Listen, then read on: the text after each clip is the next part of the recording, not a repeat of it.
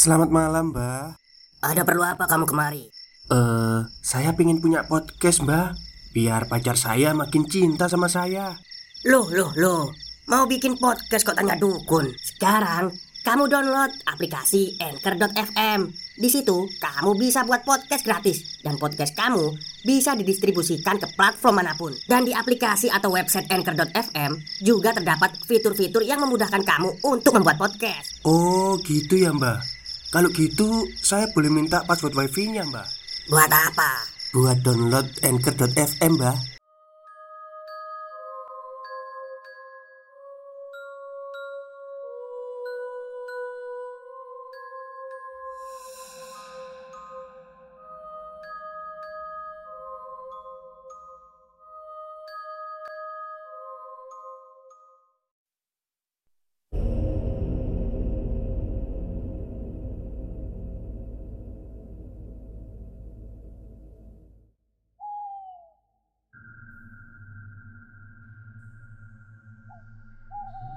Assalamualaikum warahmatullahi wabarakatuh.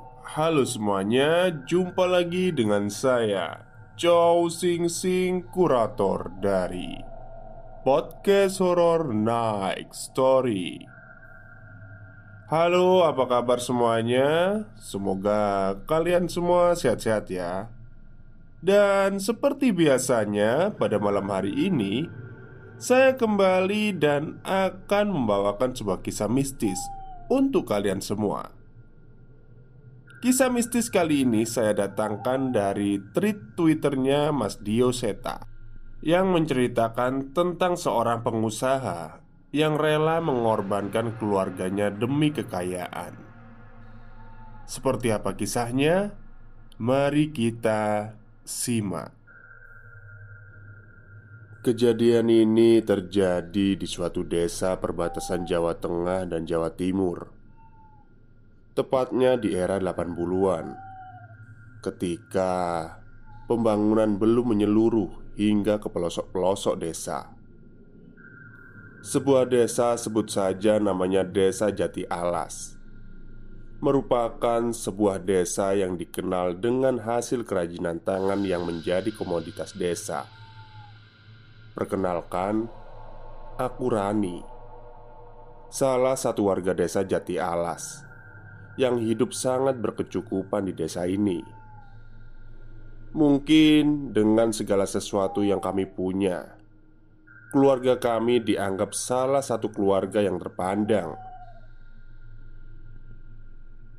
Rani belum ke sumur Tanya seorang warga yang lewat di depan rumahku ini sebentar lagi, Bu. Nanti saya nyusul. Jawabku.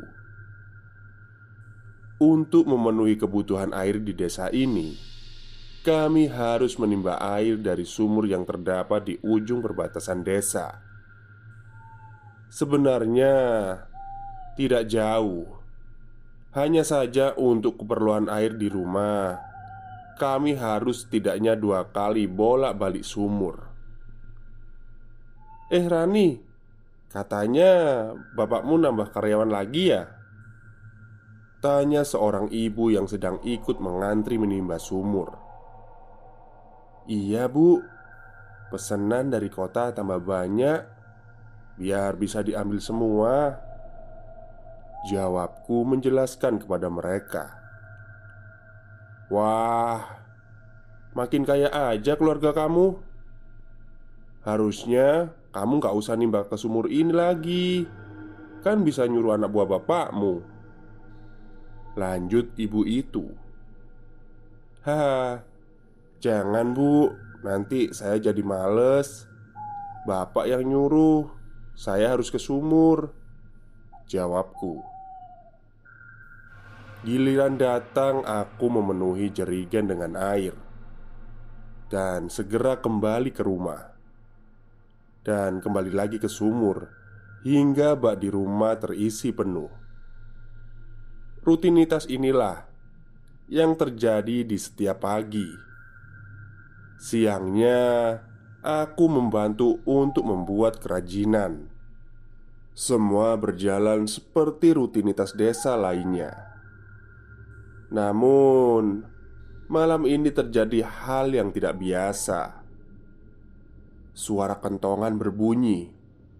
Jumlah kentongan itu menandakan ada orang yang meninggal. Warga pun keluar dari rumah dan berkumpul. "Mas, siapa yang meninggal? Kejadiannya di mana?"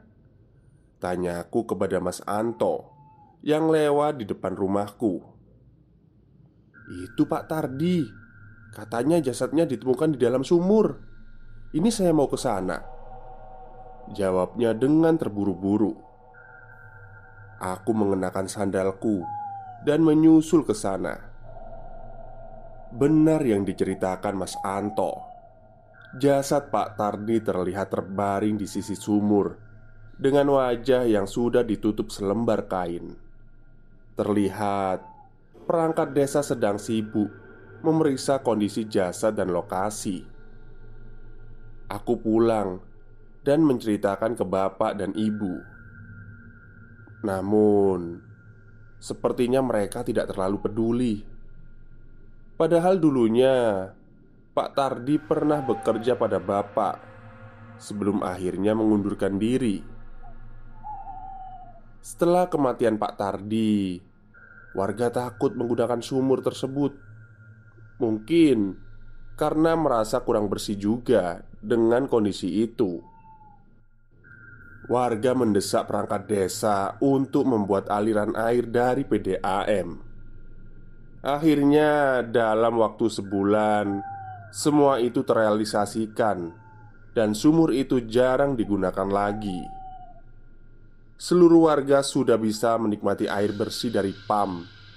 Namun, entah mengapa Bapak masih menyuruhku untuk menimba air dari sumur tersebut. Sebenarnya sih aku nggak masalah, hanya saja Terkadang aku merasa ada sesuatu yang mengawasiku dari suatu tempat. Malam ini, suara kentongan kembali terdengar. Seorang anak lelaki hilang seharian dan ternyata ditemukan lagi di dalam sumur. Warga kembali heboh dan menuntut untuk menutup sumur itu. Namun yang mengherankan, Bapak tidak setuju dengan alasan sumur sebagai cadangan air saat PDAM bermasalah. Karena Bapak adalah orang yang berpengaruh, warga dan perangkat desa tidak dapat berbuat apa-apa. Namun, warga sudah sama sekali tidak ada yang menggunakan sumur itu. Sudah sebulan bisnis bapak tidak berjalan dengan baik. Akhirnya, bapak memutuskan untuk memberhentikan beberapa karyawan. Hal ini terus berlanjut. Sesekali aku mendengar perbincangan bapak dan ibu di kamar. "Jangan, Pak. Sudah cukup apa yang kita punya." Ucap ibu sayup-sayup dari dalam kamar. "Enggak, Bu. Kita nggak bisa jatuh miskin lagi. Dari awal kita sudah siap akan resikonya. Ucap bapak dari dalam kamar juga. Aku tidak mengerti apa yang mereka bicarakan. Namun setelahnya pun mereka masih berdebat. Esoknya aku membantu membuat kerajinan bersama pekerja yang lain Terlihat dari jauh Bapak menghampiriku dengan membawa sebuah kendi. "Duk, nanti malam kamu mampir ke sumur ya. Bawa kendi ini dan isi sampai penuh." Ucap bapak dengan menyerahkan sebuah kendi tua. "Untuk apa, Pak?" Tanyaku bingung. "Udah nggak usah tanya-tanya." Ucapnya dengan raut wajah serius. Aku menuruti perintah Bapak. Setelah langit mulai gelap, sebuah kendi tua bawa menuju sumur. Walaupun sudah terbiasa, tapi aku masih merasa ada yang aneh dari semua ini. Stop, stop. Kita break sebentar. Jadi gimana? Kalian pengen punya podcast seperti saya? Jangan pakai dukun, pakai Anchor. Download sekarang juga. Gratis. Sebuah sumur tua terlihat di hadapanku. Tidak ada penerangan lain selain lampu minyak yang kubawa. Sedikit demi sedikit, aku menimba sumur dan mengisi kendi tua pemberian bapak. Namun, sebelum sempat penuh tali dan emberku tersangkut, sebuah benda ikut terbawa. Aku menariknya sekuat tenaga hingga benda itu terangkat ke atas dan terjatuh di samping sumur. Lampu minyak kudekatkan ke benda itu, dan yang terlihat sungguh mengerikan. Jasad bayi yang sudah membusuk dengan bau menyengat tergeletak di pinggir sumur. Aku menutup mulut dan hidung menahan bau busuk yang muncul dari jasad itu. Segera ku angkat lampu minyak dan bersiap berlari meninggalkan sumur. Belum sempat berdiri, badanku tertahan dengan sesosok makhluk yang muncul dari belakangku. Makhluk perempuan dengan wajah yang membusuk, dengan rambut putih yang disanggul berantakan, berdiri tepat di depan wajahku. "Mau ke mana, Nduk?" Sekarang di sini tempatmu Ucap makhluk itu kepadaku Tolong. Aku mencoba berteriak. Namun sepertinya tidak ada yang mendengar. Bapakmu sudah menyerahkanmu pada kami Untuk ditukar dengan kekayaannya. Sekarang kamu milik kami Ucap makhluk itu. Beberapa makhluk lain mulai muncul dari semak-semak sekitar sumur Dan bersiap menghampiriku. Gak mungkin bapak ngelakuin itu. Gak mungkin. Bantahku dengan air mata yang mulai menetes. Di sebelahmu itu Itu jasad adikmu. Dan jasad ibumu Sudah lenyap terlebih dahulu. Makhluk itu semakin mendekat dan mencengkram tangannya ke tubuhku. Aku menghindarinya dengan kaki yang lemas. Ibuku ada di rumah. Gak mungkin aku gak percaya dengan demit Teriakku kepada makhluk itu Ibumu, adikmu, dan kamu Adalah tumbal yang dijanjikan ayahmu untuk bisa menjadi kaya dan hidup bersama wanita sundal yang mengaku sebagai ibumu. Hehehe, ucap demit itu. Tanpa terasa, setan yang dibalik semak sudah mencapai tubuhku dan mencengkramku dengan erat. Bapak, gak mungkin. Bapak, tolong Rani, Pak. Aku berteriak sambil meronta.